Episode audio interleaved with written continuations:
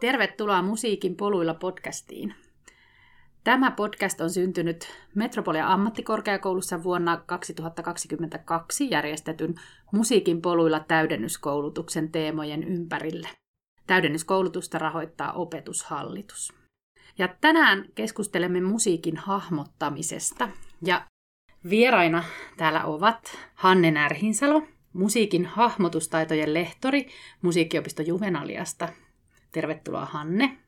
Hei kaikille, kiva olla.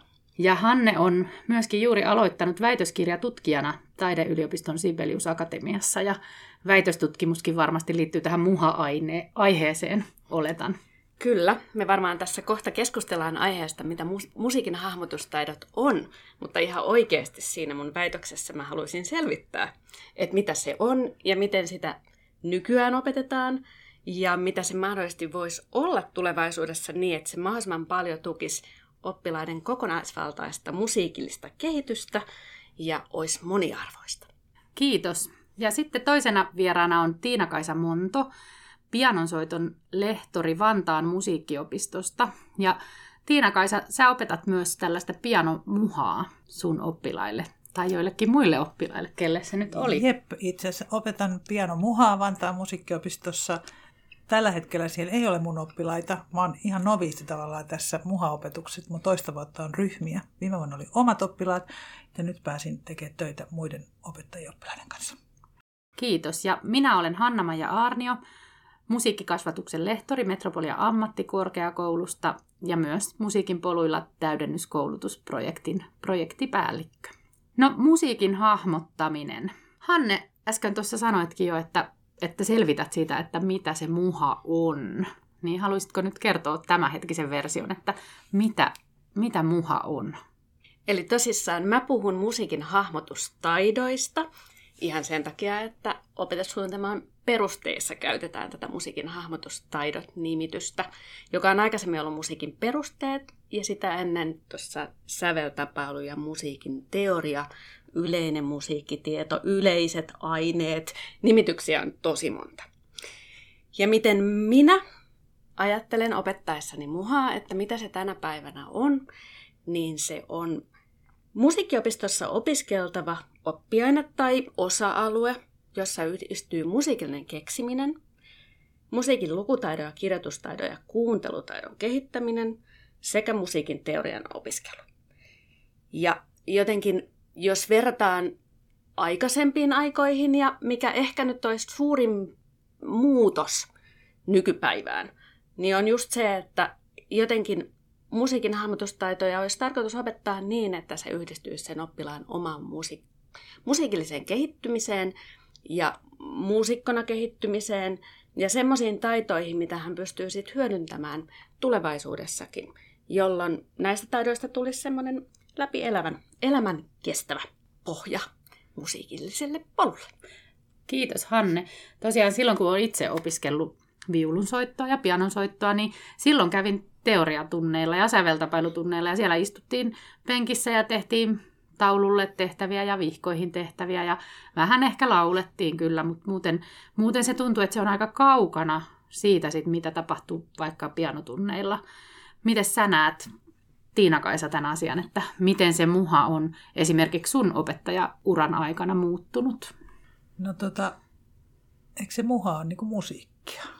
Mä jotenkin ajattelen näin, että jos mä soitan jotain, sitten on se ilmiö, se kappale vaikka, mitä mä soitan. Sitten mä lähden tutkimaan, että mitä siellä mun kappaleessa on. Eiks niin? Ja sitten mä voin myöskin, niin kuin Hanne mainitsi sen oman keksimisen, niin sitten mä voin myöskin keksiä asioita. Mä voin lähteä keksiä asioita ihan ilman mitään teoreettista pohjaa.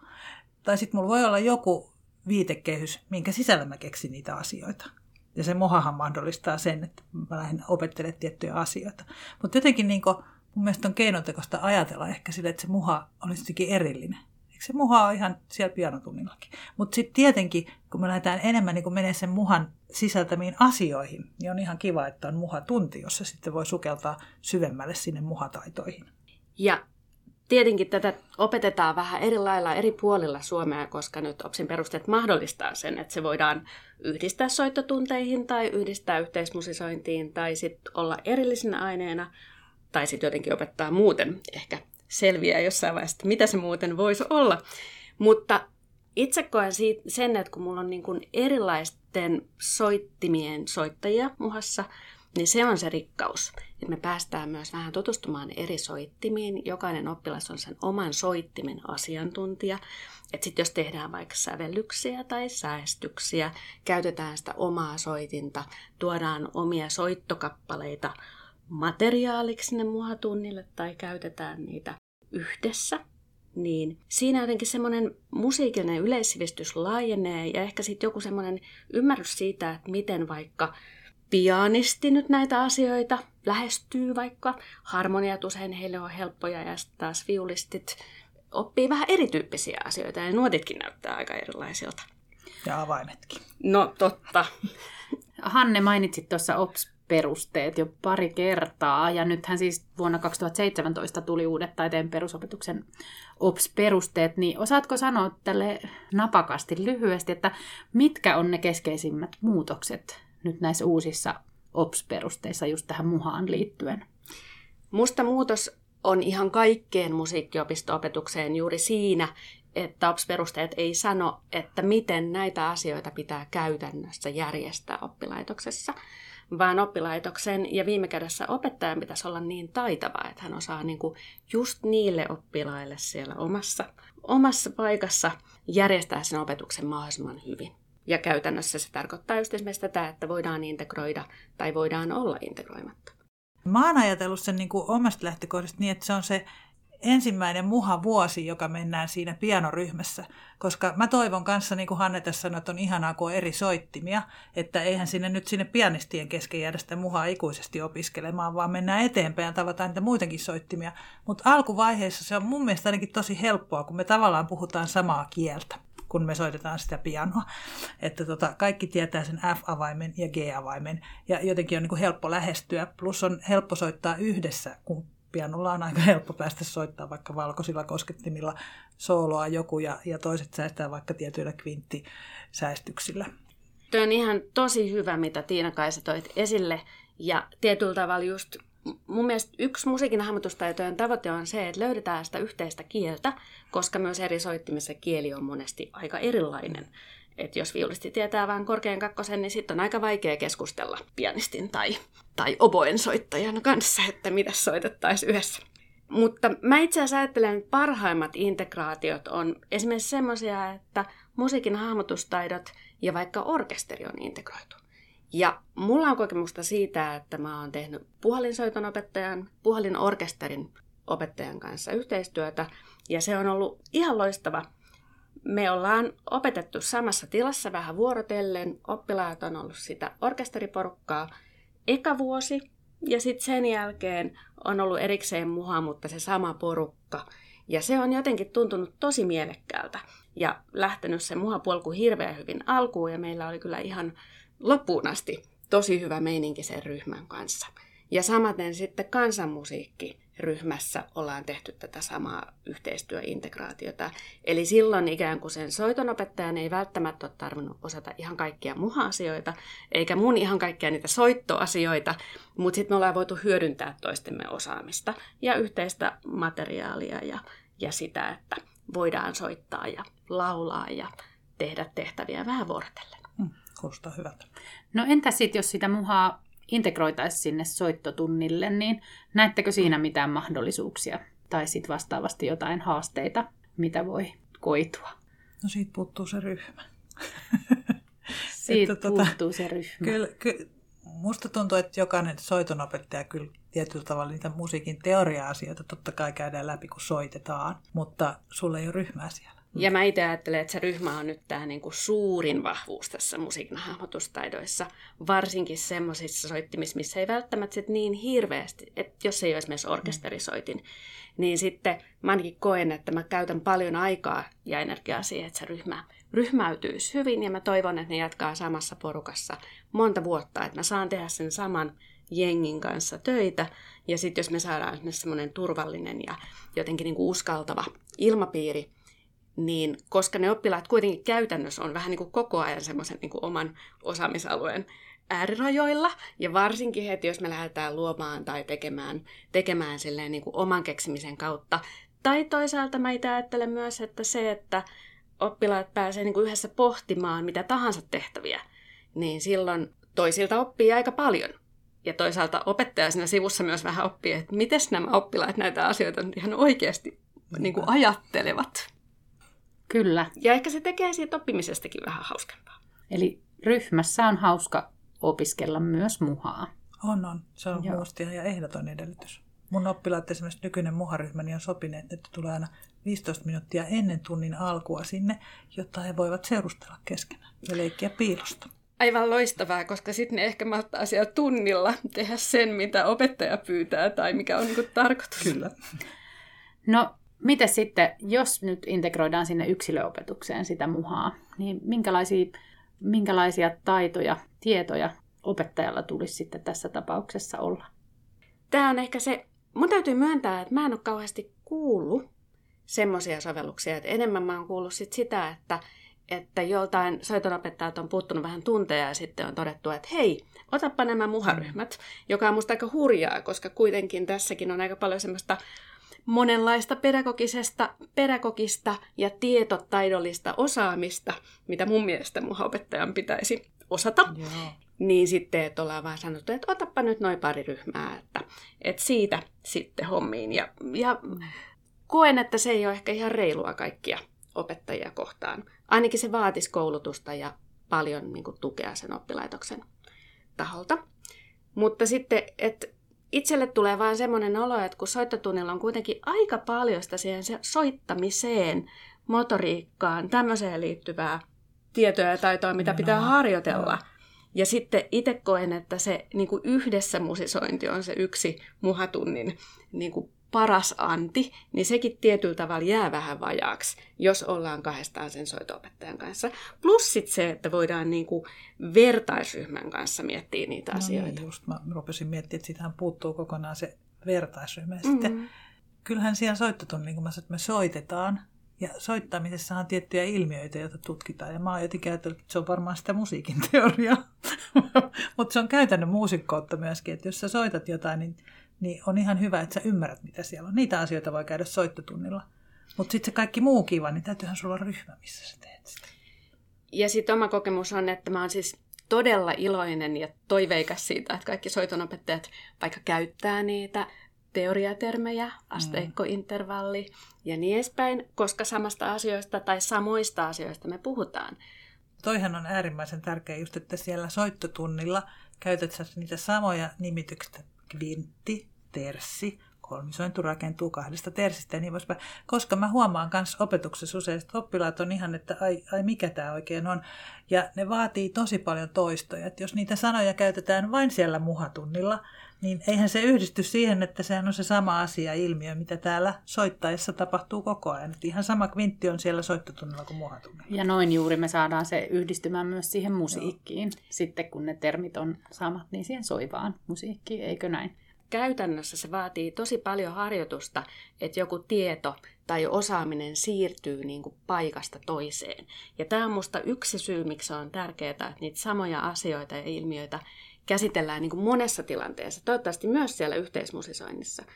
Ja oma kokemus on se, että jos on hyvin silleen niin kuin valveutunut soitonopettaja, joka käyttää paljon termejä ja puhuu rakenteista ja, ja auttaa oppilasta niin kuin omaksumaan sitä musiikkia myös tämmöisten käsitteiden kautta, niin he on itse asiassa tosi taitavia hahmottamaan musiikkia niin kuin monipuolisesti siinä omassa soitossa. Ja myös siellä muhatunnella. Niin. Kyllä. Me niin opiskellaan sellaista kieltä, mm. vaan? Kaikenlaisia Kyllä. termejä, joita sä et välttämättä käytä muuta kuin siellä muha- ja soittotunnilla. Kyllä, ja semmoista niin kuin myös yleistä musi- musiikillista niin kuin tietoa ja taitoa, mm. miten voi puhua näistä asioista. Ja, ja sitten tosissaan mä koen, että se semmoinen niin kuin luovuus ja niiden asioiden hyödyntäminen vaikka nyt säästyksissä ja sovituksissa ja oman musiikin tekemisissä on ihan äärimmäisen tärkeää, koska sit jos ei sitä yhtään harjoitella, niin ei se välttämättä ole kauhean helppoa yksin myöhemmin. No, tässä on nyt tullut semmoinen olo, kun kuuntelen teidän keskustelua, että teidän tunneille ainakin oppilaat tulee mieluusti. Että jos jo Tiina-Kaisa sanoit, että varttia aikaisemmin tullaan aina, aina tota paikalle, niin, niin ilmeisesti oppilaat tykkää käydä siellä muhatunneilla. Onko se heille mieluista? Näin mä ainakin toivon. Että mun oma, mä luulen, että tässä me ollaan aika monenlaisia opettajana, näin varmaan pitää ollakin, mutta että mulla on semmoinen toiminnallinen ja musisointilähtöinen ajatus musiikin hahmotustaitojen opetukseen, että me tehdään siellä tunnilla tosi paljon. Kerro vähän, että mitä, minkä tyyppisiä asioita no, toiminnallinen toki lähestyminen niin lauletaan ja soitetaan. Just näitä keksimistehtäviä siirretään soittimille ja lauluun, mutta sitten myös tehdään semmoisia erilaisia leikkejä. Mä yritän muuttaa sitä tunnin toimintaa aina vähän pitkin, koska tunti on aika pitkä aika, niin sitten jos välillä vähän leikitään, myös teinit leikkivät minun tunneillani, niin tota, se tuo semmoista tosi kivaa yhdessä olemista ja yleensä kuitenkin niihin saa aina ympättyä jonkun tämmöisen musiikillisen tiedon tai taidon ja ylipäänsä ihan, että reagoidaan ja ollaan niin kuin ryhmänä yhdessä, niin se auttaa myös siihen ryhmäytymiseen. Tämmöisiä. Kyllä mä väitän, että siellä on aika kivaa. Totta kai siellä myös niin kuin opiskellaan, tehdään ihan oikeasti töitä ja ei noin mitään helppoja asioita ole. Ei, siis me leikitään kanssa. Me leikitään tosi paljon, koska leikkihän on lapsen työtä. Ja tekee hyvää aikuiselle. Tekee todella hyvää. Ja tota, mä siis käytän kanssa tosi paljon ajatusta siihen, että mä saan ne leikkimään yhdessä, koska leikki vapauttaa aina. Ja se saa sut tekemään kaikenlaista, uskaltamaan. Ja, tota, ja leikkiminen ei tarkoita sitä, että se olisi jotain höpö aikaa päinvastoin.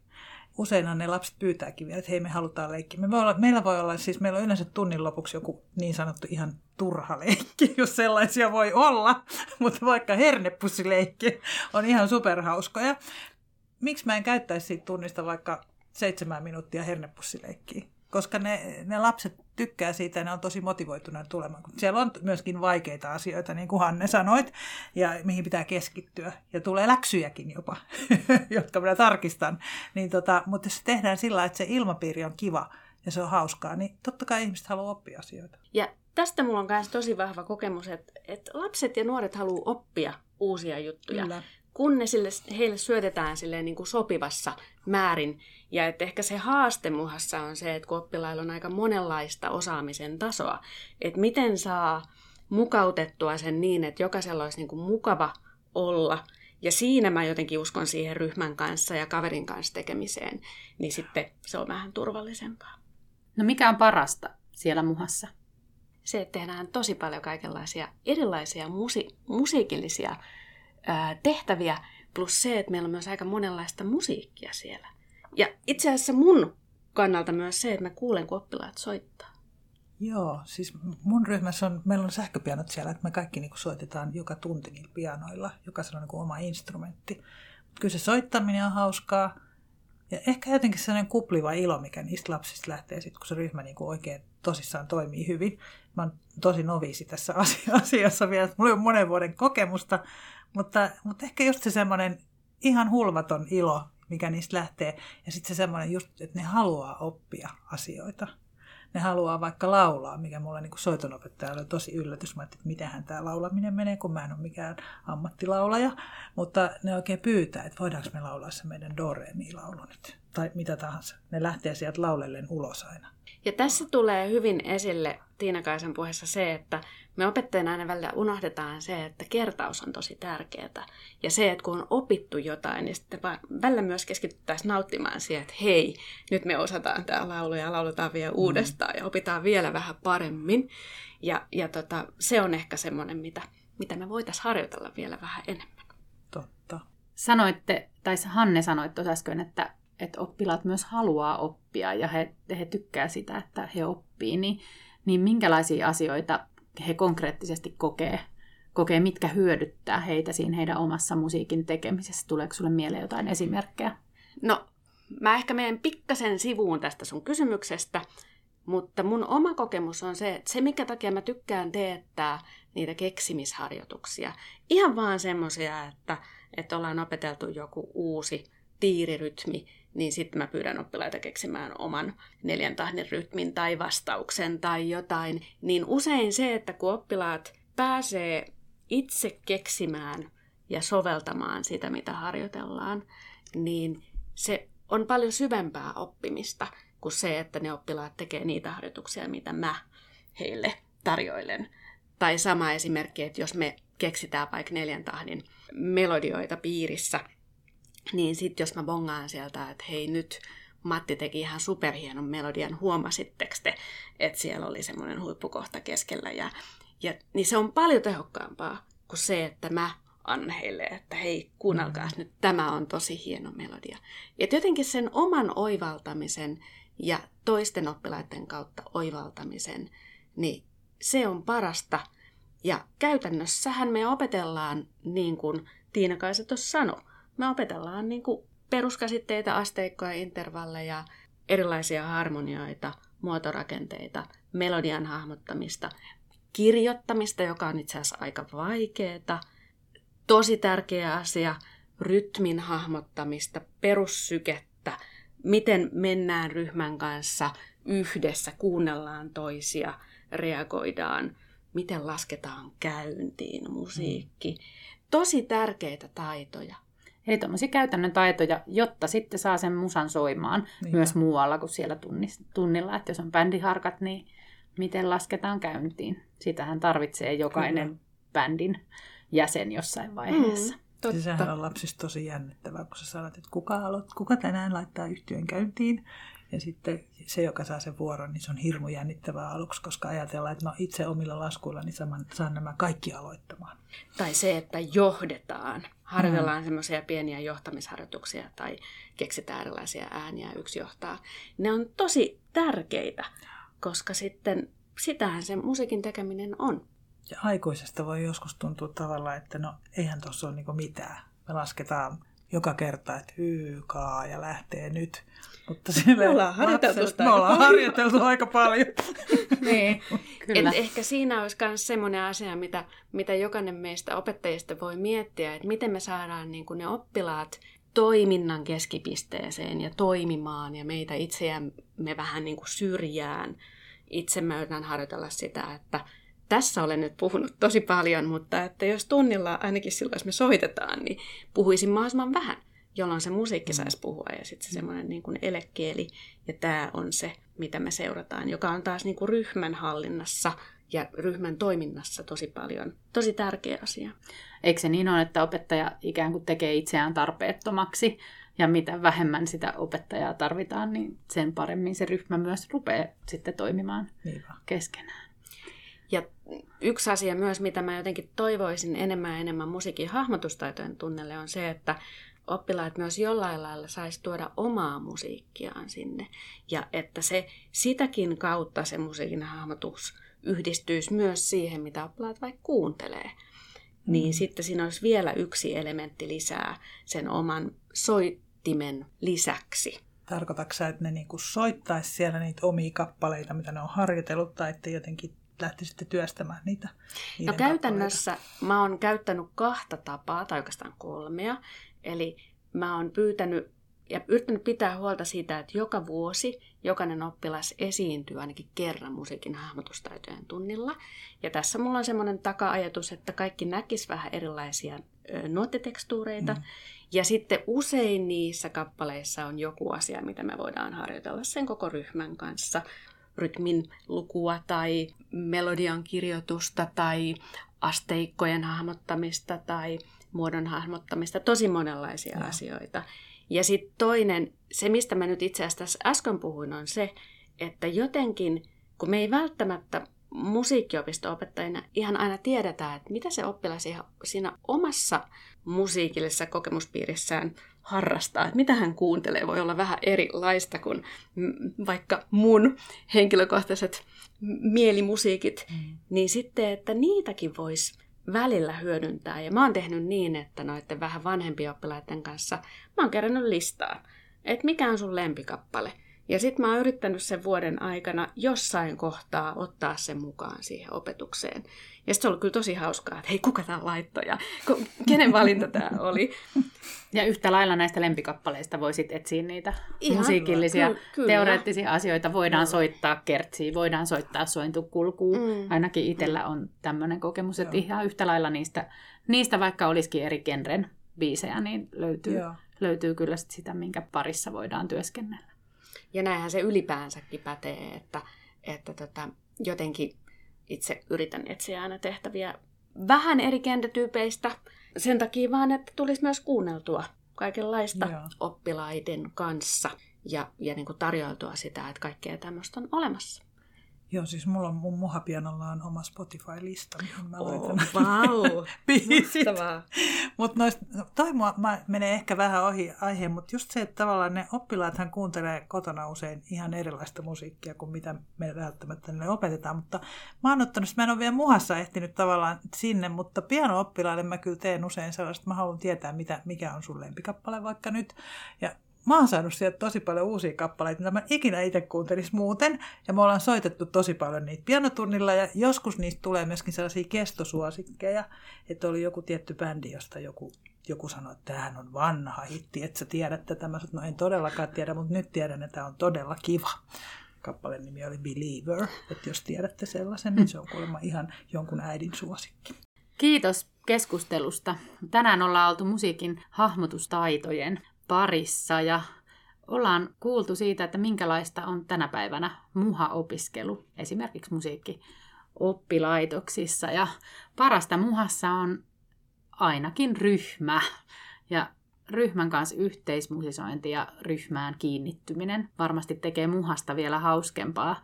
Ja selvästi myös semmoinen niin osallisuus siihen musiikkiin ja musiikin hahmottamiseen on tärkeää, että, että sinne muhatunneille otettaisiin myös oppilaiden omia kappaleita ja toisaalta myös sellaisia, mistä, mistä he pitävät. Haluaisitko Hanne vielä tähän lopuksi kertoa nyt sun viimeisimmän kokemuksen tämmöisestä tiivismuhakurssista? Mä ymmärsin, että sulla oli juuri tänä syksynä ollut semmoinen. Joo, siis koska olen muuten opintovapaalla, kuten tässä aluksi tuli ilmi, mutta enhän mä nyt kokonaan malta olla sieltä pois, niin elokuun alussa, anteeksi elokuun lopussa pidin Muha yksi tiiviskurssia. Kaksi viikkoa, viisi tuntia päivässä ja vähän mietin etukäteen, että huhhuh, mites meidän käy. Aika pitkä päivä. On. Viisi tuntia. Mutta tästä täytyy sanoa, että just se, että kun vaihtaa sitä toiminnan niin kuin muotoa koko ajan sen tun- päivän aikana, niin se toimii ihan hirmu hyvin. Meillä oli ihan mahtava ryhmä. Sitten me ekan viikon jälkeen pidettiin konsertti. Ja alun perin oli tarkoitus esiintyä sellon aukiolla, mutta juuri sinä päivänä satoi rutkasti vettä, joten olimme sitten oman oppilaitoksen aulassa. Mutta se oli kyllä mahtavaa, koska sitten sattui käymään ilmi, että kahden oppilaan vanhemmat olivat minun ikäluokkaa ja opiskelleet omana aikanaan juvenaalia musiikkiopistossa teoriaa ja säveltapailua. Ja siinä tuli tosi kivasti se jotenkin niin kuin ero, että miten myöskin musiikkipedagogiikka kehittyy. Ja kyllä täytyy sanoa, että, että niiden lasten kanssa oli ihan mahtavaa olla siellä lavalla. Me esitettiin heidän oma sävellys, me tehtiin semmoinen rumpurytmi, improvisaatio, mutta sitten myöskin oppilaat esitti omilla soittimilla omia soittokappaleita, johon oli tehty säästyksiä, tai sitten vaan nautittiin ihanasta musiikista. Ja toki laulettiin myös Do Re Mi laulu. Käytännön muha. Käytännön muhaa, samat suosikit sielläkin. Kuulostaa tosi hauskalta. Toivotaan, että tiiviskursseille tulee jatkoa. Joo, täytyy opettajana sanoa, että mä olin positiivisesti yllättynyt. Itse asiassa nyt mulla on Muha Seiskan viikonlopputiiviskurssi. Muha Seiska on Juvenaaliassa viimeinen pakollinen, eli syventävien ekan vuoden kurssi. Ja heidän kanssa me pakerataan viisi tiivistä viikonloppua, kymmenen tuntia viikonlopussa ja kaksi viikonloppua takana ja on mennyt kanssa ihan superhyvin. Kuulostaa tosi kivalta. Kuulostaa tosi Joo. kivalta. Pääsisiköhän sinne mukaan? Niin. Tervetuloa!